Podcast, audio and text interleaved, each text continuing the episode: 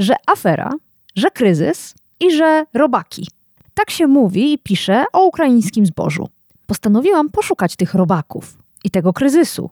W tym odcinku powiększenia zajrzymy do wagonów, do silosów i do młynów. I dowiemy się, dlaczego Egipt, państwo pełne głodnych ludzi, kręci nosem na polskie zboże. Zdziwieni? Ja też. W tej historii nic nie okazało się takie, jak wynikałoby z nagłówków: że afera, że kryzys i że robaki. Nazywam się Agata Kowalska. Jestem dziennikarką Okopres i umiem zadawać pytania. Wciąż jeszcze wierzę, że świat można ponaprawiać, więc swoich gości, polityków i ekspertki pytam o rozwiązania. Swoje tematy dorzucacie i wy, słuchaczki i słuchacze powiększenia. Wspólnie wyrywamy się z pułapki, że nic się nie da i że nic nie ma sensu. Zawsze dochodzimy do sedna. No, prawie zawsze. Zapraszam.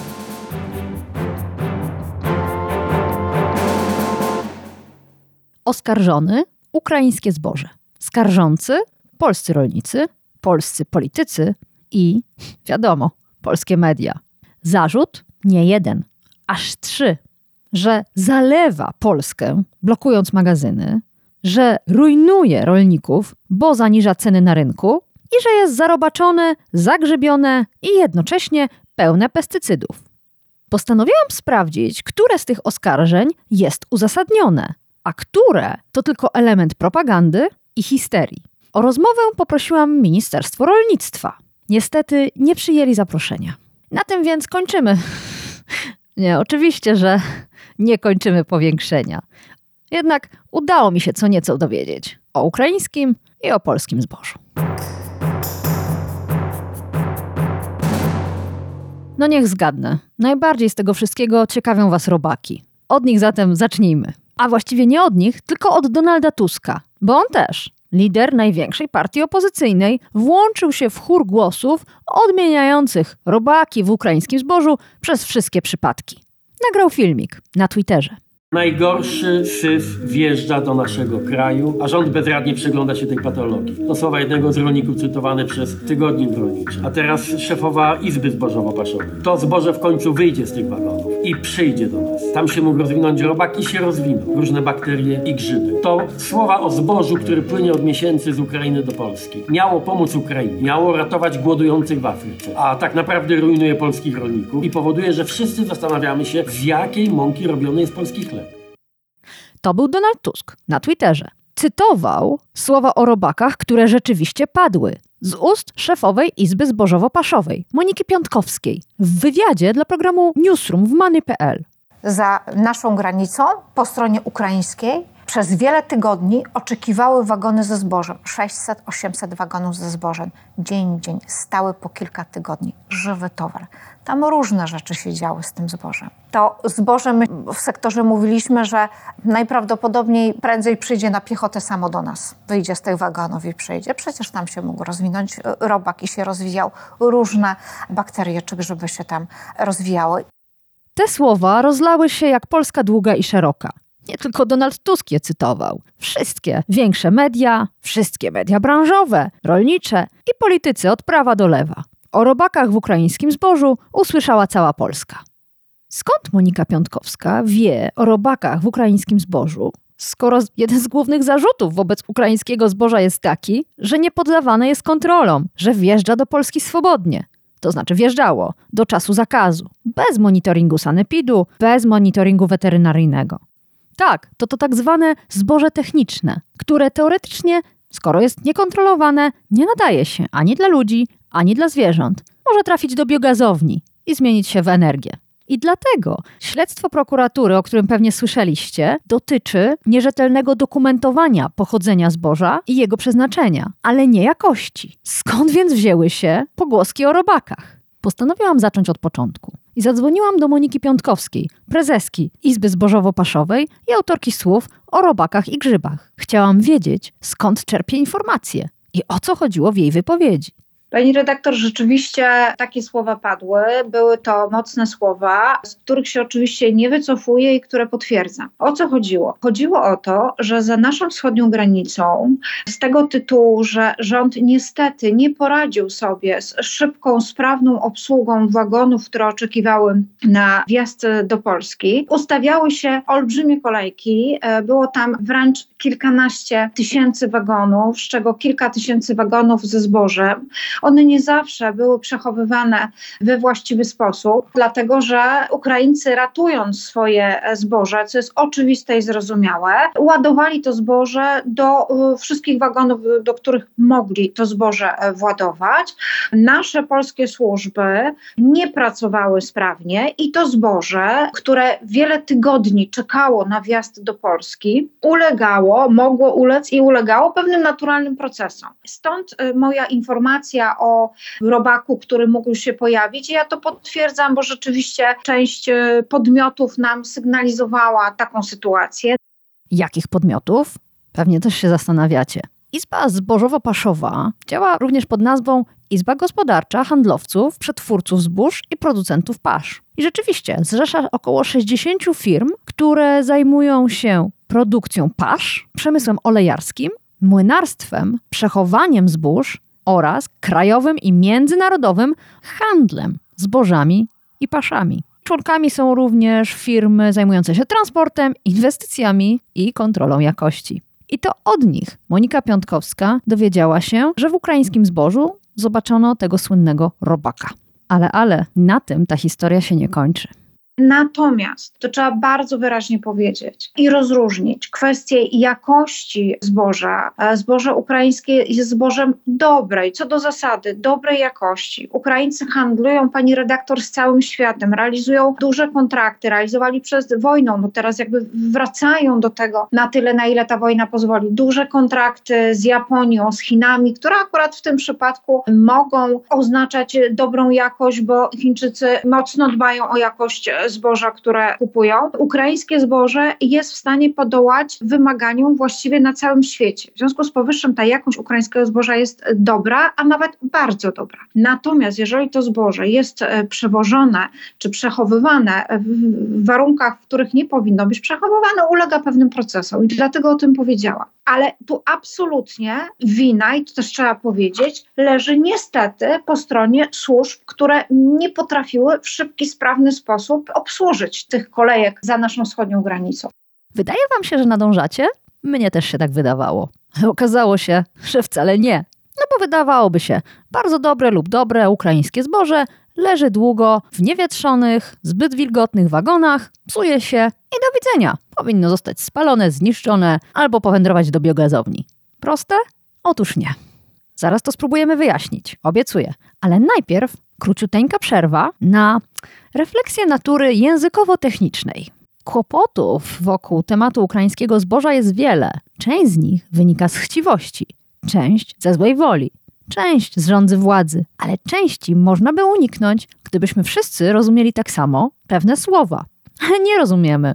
Mamy różne doświadczenia, wiedzę, a przede wszystkim pochodzimy z różnych światów. Odkryłam to, kiedy okazało się, że ja i prezeska Izby Zbożowo-Paszowej zupełnie inaczej pojmujemy pojęcie jakości zboża. Zresztą same posłuchajcie którymś momencie, żeby odblokować korki, które są za wschodnią granicą, rząd podjął działanie, no takie jak w stylu naszego rządu, otworzyć granice z dnia na dzień i wszystko wpuścić, żeby korek odblokować. Wtedy to zboże wjechało. My nie wiemy jakiej jakości. Ja się jakby w żadnym momencie nie wypowiedziałam i się nie wypowiem na ten temat, że zboże ukraińskie jest złej jakości, bo ono po pierwsze jest dobrej jakości, a po drugie, jeżeli zboże wjechało bez kontroli, to ja nie wiem jakie ono było Ale jakości. Zaraz, tak? bo ja.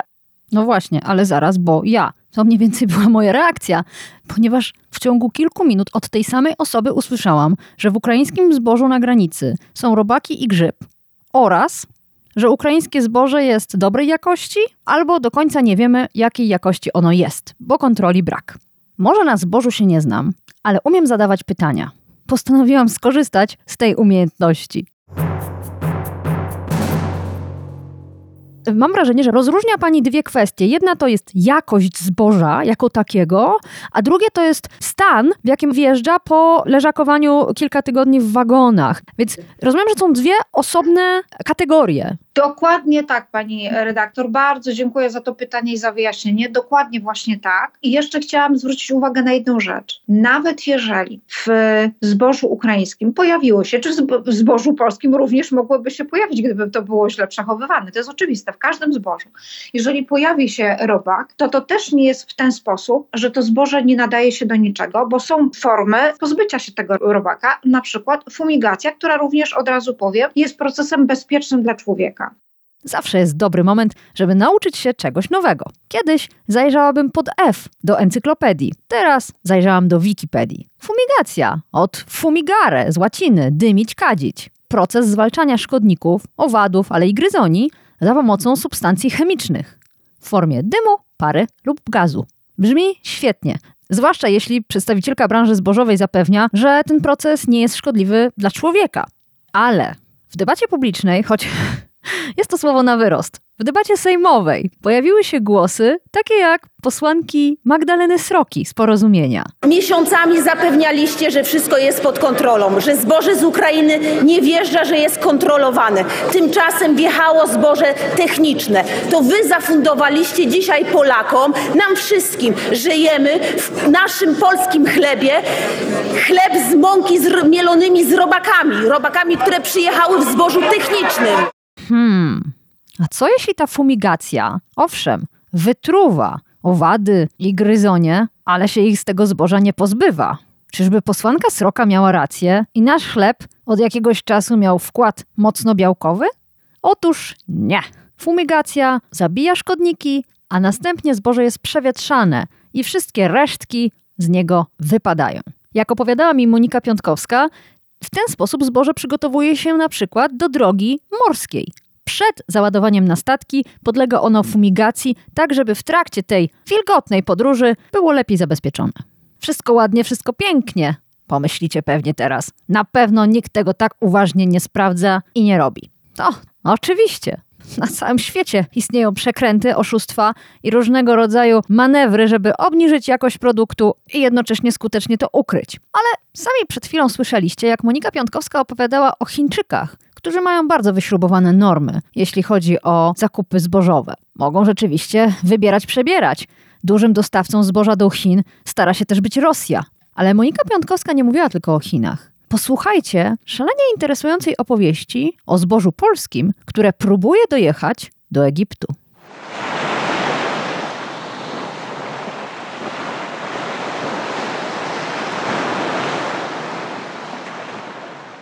Podróż do Egiptu rozpoczynamy w Polsce, gdzie branża zbożowa walczy o to, by służby polskie uzgodniły ze służbami egipskimi takie świadectwo fitosanitarne, które pozwoli polskiemu zbożu popłynąć do Afryki. Co to jest świadectwo fitosanitarne? Też nie wiedziałam. To dokument, który potwierdza stan zdrowia rośliny. W naszym przypadku stan zdrowia zboża. I jest to dokument urzędowy, który różni się zależnie od kraju, jego wymagań i standardów żywnościowych. My musimy mieć tak wydane świadectwo fitosanitarne, żeby nasze zboże, które wyślemy na przykład do Egiptu, dzisiaj mamy z tym problem, nie możemy tego zrobić właśnie z tego tytułu, że te mm, świadectwa fitosanitarne nie są tak uzgodnione, jak być powinny uzgodnione. Dlaczego one miały być na nowo uzgadniane? Co się zmieniło? Nic się nie zmieniło. My do tego Egiptu nie mogliśmy od wielu lat sprzedawać, dlatego że w Polsce, mm, nie tylko w Polsce, bo w wielu innych krajach, w Niemczech też, mamy przypadki tak zwanego grzybu, to jest Tiletia controversa, który nie jest szkodliwy dla człowieka. Jemy go również w Polsce od czasu do czasu w zbożu. Natomiast Egipcjanie nie życzą sobie do celów siewnych posiadania tego grzyba i jeżeli polskie służby sanitarne nie uzgodnią z egipskimi służbami sanitarnymi możliwości przewozu tego zboża ze śladową ilością, jeżeli takowa się pojawi, do spożycia, bo my teraz mówimy o spożyciu, do Egiptu i nie wydadzą tak zwanego czystego świadectwa, świadectwa, które będzie zaakceptowane przez tamtą stronę, to zboże w porcie w Egipcie nie zostanie przyjęte, nie zostanie rozładowane. To są milionowe straty. Notujecie? Ja notowałam. Tilecia kontrowersa. To rzeczywiście gatunek grzyba. U zbóż wywołuje chorobę o dosyć makabrycznej nazwie śnieć karłowa. Śnieć karłowa powoduje obniżkę plonów ziarna. Egipt ma fatalne warunki do uprawy pszenicy. Mało wody, piasek zamiast gleby i bardzo gorąco. Ten sam czynnik, który dla polskich upraw nie jest rujnujący, chociaż tyletia kontrowersa jest zwalczana, w Egipcie suchym i gorącym może mieć duże znaczenie dla plonów. Ale przywołałam tę historię nie po to, byśmy wszyscy nauczyli się czegoś nowego, a przynajmniej nie tylko po to, tylko żeby nam wszystkim uświadomić, jak niewinna opowieść z jakiejś konkretnej branży może zmienić się w plotkę, pogłoskę, a następnie histerię. Grzyb w polskim zbożu. Tak w skrócie można by opisać tę historię. A że jest to fałszywy nagłówek wprowadzający w błąd, kto by się przejmował? No, oprócz nas, w Polsce. Tak jak przejęli się Ukraińcy, o których zbożu zaczęto pisać, że jest zarobaczone. Więcej na temat ukraińskich reakcji na polską histerię przeczytacie w Okopres w artykule Krystyny Garbicz. Jak to mówił Donald Tusk? Do Polski wjeżdża najgorszy syf? Robaki w chlebie? Bez sprawdzenia, bez dokumentów, bez odpowiedzialności. Ukraińskie zboże zalewa polski rynek. Ukraińskie zboże blokuje magazyny. Ukraińskie zboże spowodowało nagły spadek cen. Który z tych zarzutów jest prawdziwy? Żeby to sprawdzić, udałam się do przedsiębiorstwa, które kupuje zboże i przerabia je na mąkę, czyli do polskich młynów. Prezesem polskich młynów jest Waldemar Pawlak, były premier i polityk PSL. Najpierw wypytałam go o przedsiębiorstwo, któremu prezesuje. Polskie Młyny spółka ZOO jest trzecią co do wielkości firmą młynarską w y, Polsce. Skupia się głównie na przetwarzaniu pszenicy i produkcji mąki pszennej, ale mamy też produkcję mąki żytniej, mamy też przetwarzanie pszenicy durum, pszenicy twardej. Czyli głównym materiałem, z którego korzystacie, jest zboże. Jakie zboże?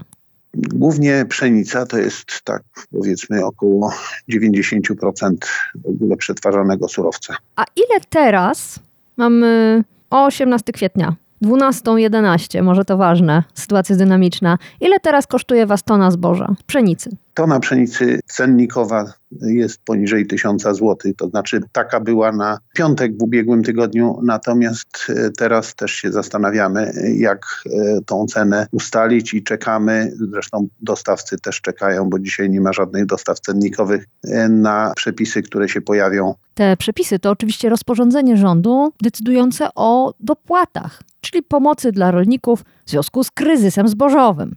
To rozporządzenie właśnie się ukazało, cztery dni po mojej rozmowie z Waldemarem Pawlakiem. Rząd będzie dopłacał do 1400 zł za tonę pszenicy. Czyli jeśli rolnik sprzedał tonę za 1000 zł, to dostanie wsparcia 400 kolejnych złotych. Ale mnie przede wszystkim ciekawi, o jakim kryzysie mowa i czy rolnicy rzeczywiście wymagają pomocy. Żeby to zrozumieć, musimy najpierw wspólnie przeczytać wezwanie do zaprzestania naruszania dóbr osobistych które wystosowały polskie młyny do rzecznika prasowego Prawa i Sprawiedliwości. Nie no, nie będziemy czytać całego wezwania przedsądowego. Znajdziecie je na stronach polskich młynów. Generalnie chodzi o to, że polskie młyny czują się urażone, że Rafał Bochenek opowiada, jakoby kupowały ukraińskie zboże.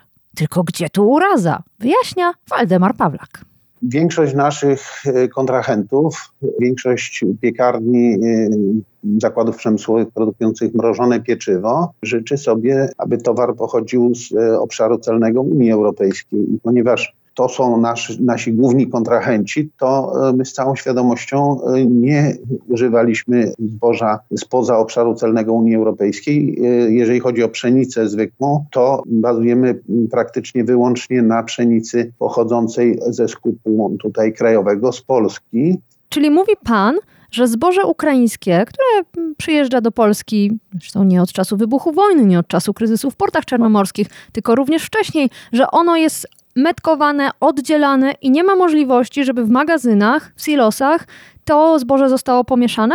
Znaczy wie pani, jeżeli się zmiesza różne partie zboża, to owszem, można to, y, mo, może się to zdarzyć, ale y, z punktu widzenia obrotu surowcami do produkcji żywności jest to bardzo restrykcyjne i y, nie, nie są mi znane żadne przypadki w kraju, żeby był jakikolwiek problem z pochodzeniem surowca. A może nikt o tym nie mówi? Nie, nie są mi znane, a proszę mi wierzyć, że mam taką wiedzę dosyć y, dokładną. Nie są mi znane takie przypadki, o których y, niestety z dużą dozą nieodpowiedzialności i można by powiedzieć głupoty czy wręcz sabotażu wypowiadali się niektórzy politycy. Ale nie tylko politycy, również media, a konkretnie Wirtualna Polska. Wirtualna Polska opisała firmę Wipasz, firmę Cedrop, również postawiła zarzuty państwowemu Elewarowi, że one właśnie zarabiają na tym sprowadzaniu zboża z Ukrainy i wszystko to opisała jako skandal. Czy pan się z tym zgadza? I jeśli tak, to. Nie, nie, mhm. dlatego że firmy są przedsiębiorstwami, są osobami prawnymi powołanymi przez akcjonariuszy czy udziałowców do zarabiania i oferują na rynku, jeżeli coś nie jest prawnie zabronione, to jest dozwolone. Jeżeli importowana była niewielka ilość na przykład pszenicy paszowej, ona została odprawiona na granicy jako pszenica paszowa, czyli sprawdzona przez inspektorat weterynarii, nie było tam żadnych zastrzeżeń, to może być wykorzystana na paszę. Czyli polskie młyny jako przedsiębiorstwo nie kupują ukraińskiego zboża. To zadeklarował Waldemar Pawlak, bo takie mają kontrakty. Ale jednocześnie Joanna Solska, dziennikarka tygodnika Polityka, donosiła niedawno, że w młynach brakuje zboża. Ciekawe, czy w przedsiębiorstwie Polskie Młyny też.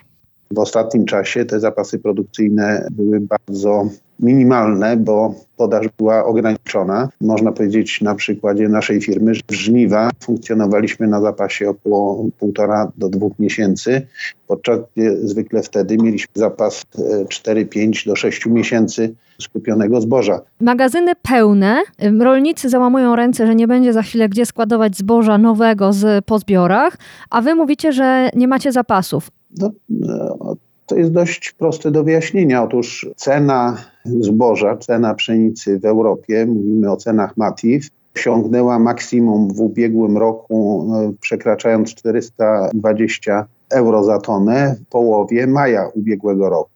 Teraz jest na poziomie około, tak jak wspomniałem, 250-260 euro za e, tonę. Ta cena od e, listopada spada i rolnicy w takiej sytuacji no, niechętnie sprzedają, licząc na to, że będzie zmiana cen, zmiana trendu i że będą wyższe ceny i można będzie lepiej sprzedać wyprodukowany przez nich towar. Zaraz, zaraz, chwila, chwila. Jaka giełda? Jakie ceny w euro? Gdzie tu miejsce na ukraińskie zboże, które ma rujnować polski rynek i ceny w polskich złotych. Wróciłam do Moniki Piątkowskiej, która prezesuje Izbie zrzeszającej handlujących zbożem. Jeśli chodzi o cenę pszenicy czy ceny kukurydzy, to ceny te są dyktowane cenami na rynkach światowych. W Polsce oddziałuje tutaj giełda MATIF. Tak się dzieje w normalnych uwarunkowaniach gospodarczych. Pamiętajmy, że od kilkunastu miesięcy żyjemy w sytuacji ekstraordynaryjnej, związanej z tym, co się dzieje za naszą wschodnią granicą oraz niestety, muszę to powiedzieć, e, pewnymi nieodpowiedzialnymi apelami rządu, czyli innymi słowy, próbą ja abstrahuję, czy ona była świadoma, czy nie, ale jednak pewną próbą wpływania na regulacje wolnorynkowe. Część rolników posłuchała ministra, czekając na wyższe ceny zboża, przechowywała i nadal przechowuje zboże w swoich silosach. To spowodowało, że ta nadwyżka uległa zwiększeniu i to znacznemu zwiększeniu. Rynek się zdestabilizował. Tylko, że tego w ogóle nie widać na wykresach.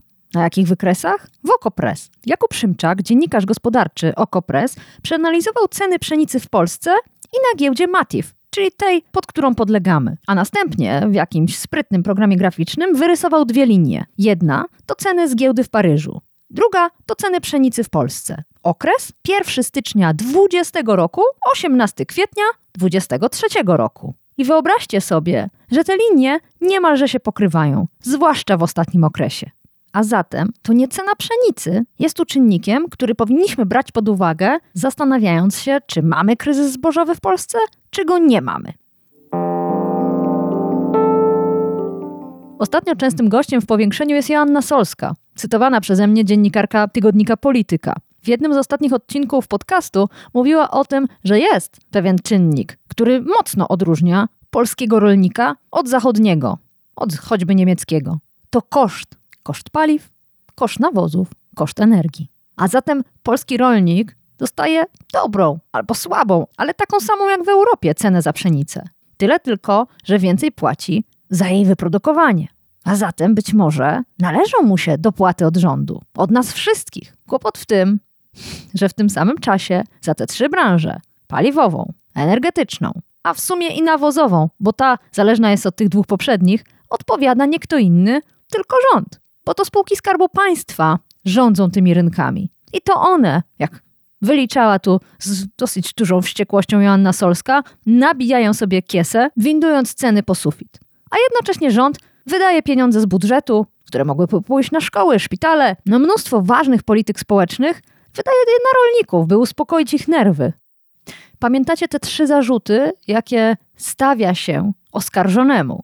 Oskarżonemu ukraińskiemu zbożu, że jest zarobaczone, że rujnuje polskiego rolnika i że zapycha magazyny. Wygląda na to, że z tych trzech zarzutów tylko jeden utrzymałby się w sądzie. Ten o magazynach. Ale Monika Piątkowska, prezeska Izby Zbożowo-Paszowej, powiedziała w rozmowie ze mną, że wwóz zbóż z Ukrainy należy ograniczyć. Jej argumentacja kompletnie mnie zdumiała. Dzisiaj rzeczywiście doprowadzono do takiej sytuacji, że trzeba z jednej strony ten wwóz zboża ukraińskiego ograniczyć, to na pewno.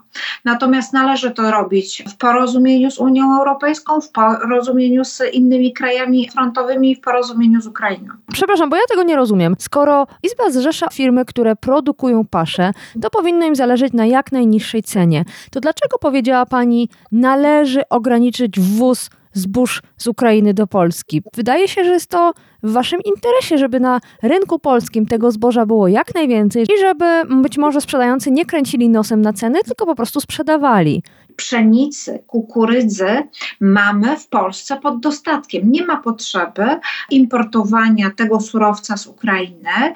Polskie firmy paszowe, te zgromadzone w Izbie Zbożowo-Paszowej, ale mam również informacje od firm, dużych firm, które nie są zgromadzone w Izbie, czy Wipasz Cedro, że korzystają, zresztą o tym mówią, o tym piszą, korzystają z polskich surowców. W związku z powyższym nie ma takiej potrzeby, aby ten surowiec był dostarczany z Ukrainy. Ukrainy.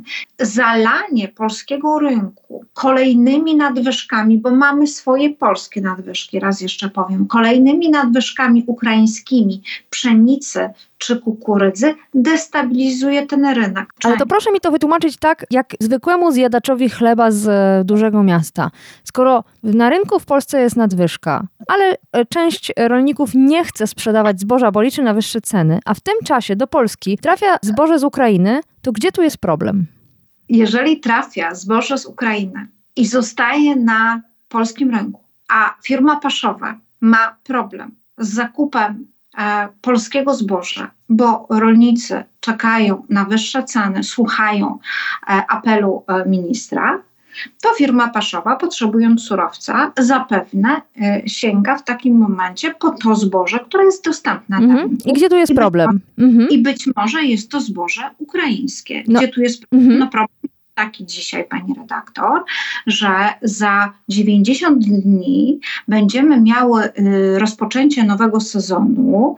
E, na rynek wraz z nowym sezonem wejdzie około 35 milionów ton polskich e, zbóż, a silosy, magazyny rolników są pełne. No tak, ale jaki to dla Was jest kłopot, skoro Wy nie reprezentujecie rolników, reprezentujecie tych, którzy chcą kupić jak najtaniej? Pani redaktor, mhm. rolnictwo jest systemem systemem naczyń powiązanych. Mhm. Żadna firma handlująca zbożem czy e, firma paszowa e, nie chce e, psuć sobie relacji ze swoimi klientami. A klientem firm zarówno paszowych, jak i handlowych w Polsce są polscy rolnicy nie rolnicy ukraińscy. W związku z powyższym problem destabilizacji na rynku rolniczym jest również problemem e, firm e, handlujących zbożem i firm paszowych. Ale czyli wy nie chcecie kupić ukraińskiego zboża, żeby nie urazić polskich rolników? Nie, my chcemy kupować e, zboże od polskich rolników, bo co roku mamy tą nadwyżkę na poziomie 10 milionów ton, a i to jest nasz klient i my chcemy to zboże e, kupić od polskich naszych klientów, z którymi handlujemy od lat, z którymi handlują firmy. Ale oni nie chcą wam sprzedać. To co wy się tak strasznie nimi przejmujecie? To oni czekają na wyższe ceny. To oni chcą, żebyście zapłacili, za chwileczkę zapłacili więcej. Ja nie rozumiem tego modelu biznesowego. Dlatego, pani redaktor, że trzeba patrzeć długofalowo i w perspektywie kolejnych lat. Za chwilkę, tak jak powiedziałam, 35 milionów ton zboża nowego sezonu przy, wejdzie na rynek. Gdzieś to zboże będzie trzeba a, przechowywać. No, ale to nie jest wasz kłopot, tylko tych To rolników. jest nasz, to jest nasz kłopot, Mhm. dlatego że firmy zajmujące się handlem zbożem od kilkunastu miesięcy mierzą się z wyzwaniem, jak wywieźć nadmiar zboża zarówno e, z Ukrainy tranzytem, bo o to byliśmy proszeni przez polski rząd, który dzisiaj e, psy na nas wiesza, tak powiem wprost, i nas krytykuje, jak ta nadwyżka e, polskiego zboża będzie na tyle duża, że e, nie pomieści się w magazynach, w silosach rolników, będą protesty kolejne rolników, to na firmy e, handlowe e, będzie mm, kładziony nacisk, e, prośby, apele rządu, aby zrobić wszystko, żeby jak najwięcej tej nadwyżki wywieźć. Muszę przyznać, że ja wciąż nie rozumiem tego modelu biznesowego, zwłaszcza, że tak wiele mówi się o wolnym rynku i o tym, by go nie zaburzać. A czym innym jest ignorowanie dostępnego, dobrego, jak to już ustaliłyśmy w pierwszej części podcastu, zboża z Ukrainy i czekanie na zboże obrażonych rolników. O to samo zapytałam prezesa polskich młynów, byłego premiera i polityka Polskiego Stronnictwa Ludowego. o niebo lepsze niż to, co się objawiło w Łysych w sobotę, było porozumienie, które podpisał jeszcze Kowalczyk, wicepremier i minister rolnictwa, na koniec marca. Tam były propozycje, żeby z jednej strony właśnie wprowadzić system kaucyjny, czy ewentualnie cła, wykorzystać część tego surowca na, Na pierwszym miejscu tego porozumienia były pieniądze dla rolników, bezpośrednie dopłaty dla rolników, którzy tracą na tym kryzysie zbożowym, którego ja nie rozumiem. Jeżeli nie zarządza się porządnie gospodarką i administracją, to potem są takie właśnie perypetie, że później jest na łapu capu szukanie rozwiązania i e, rozwiązania takie e, ad hoc oderwane od realiów i e, życia. Ale dopłacenie zboża. rolnikom, dopłacenie rolnikom teraz za utracone zyski, bo nie sprzedali, tylko trzymali, nie ma nic wspólnego z tym kryzysem. To jest problem wyborczy, a nie problem rolniczy, więc dlaczego Czy mamy wie pani, dopłacać? Jest to problem rolników, bo y, wie pani, mówimy o cenach sprzedaży produktów, ale proszę zwrócić uwagę, jakie są ceny sprzedaży nawozów, paliw przez państwowe koncerny. Przecież cena ropy też spadła poniżej ceny, jaka była przed wybuchem wojny, a widziała pani, y, żeby ceny na y, stacjach benzynowych spadły? Jeżeli mówimy o cenach nawozów, y, to gaz zdrożał 5-7 razy. 500-700% Ale w stosunku do Wszyscy tego, co było. płacimy za to. Dlaczego akurat ta grupa ma dostać dodatkowe pieniądze i na dodatek grupa, która miała szansę zarobić, ale się na to nie zdecydowała, bo uznała, że jeszcze wyśrubuje?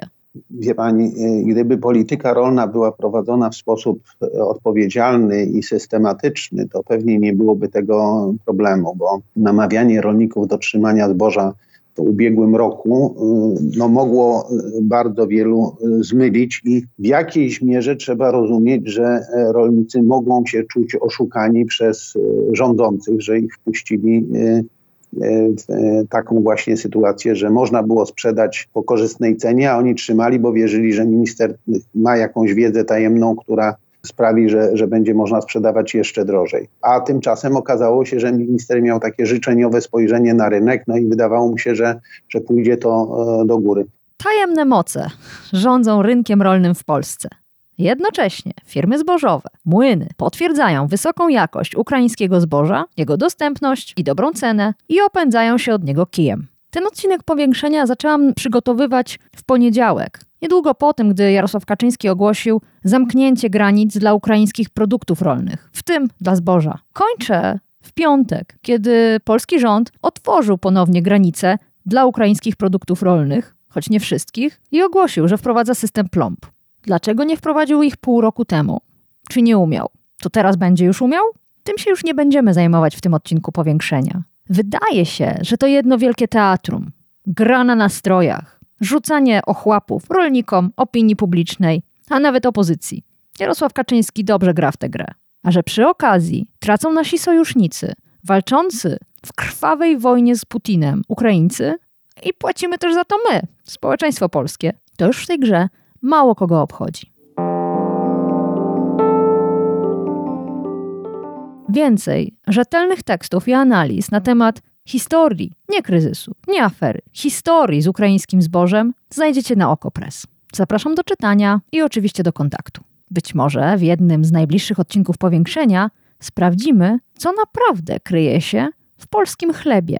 Ile w nim jest nie tylko polskiego zboża, ale w ogóle jakiegokolwiek zboża. Jeśli macie na to ochotę, to znaczy na ten odcinek, a nie na dziwne wypieki, dajcie znać. Do usłyszenia. To było powiększenie, podcast Agaty Kowalskiej. Produkcja Bartosz Weber. Powiększenie znajdziesz na stronie Okopres i w Twojej ulubionej aplikacji do podcastów. Masz pomysł na temat albo komentarz? Napisz do mnie agata.kowalska małpaoko.press. Stałych darczyńców zapraszamy na grupę Okopres na Facebooku Twoja okolica. Tam też toczymy dyskusje o świecie i o podcaście. Dziękujemy za Wasze wsparcie.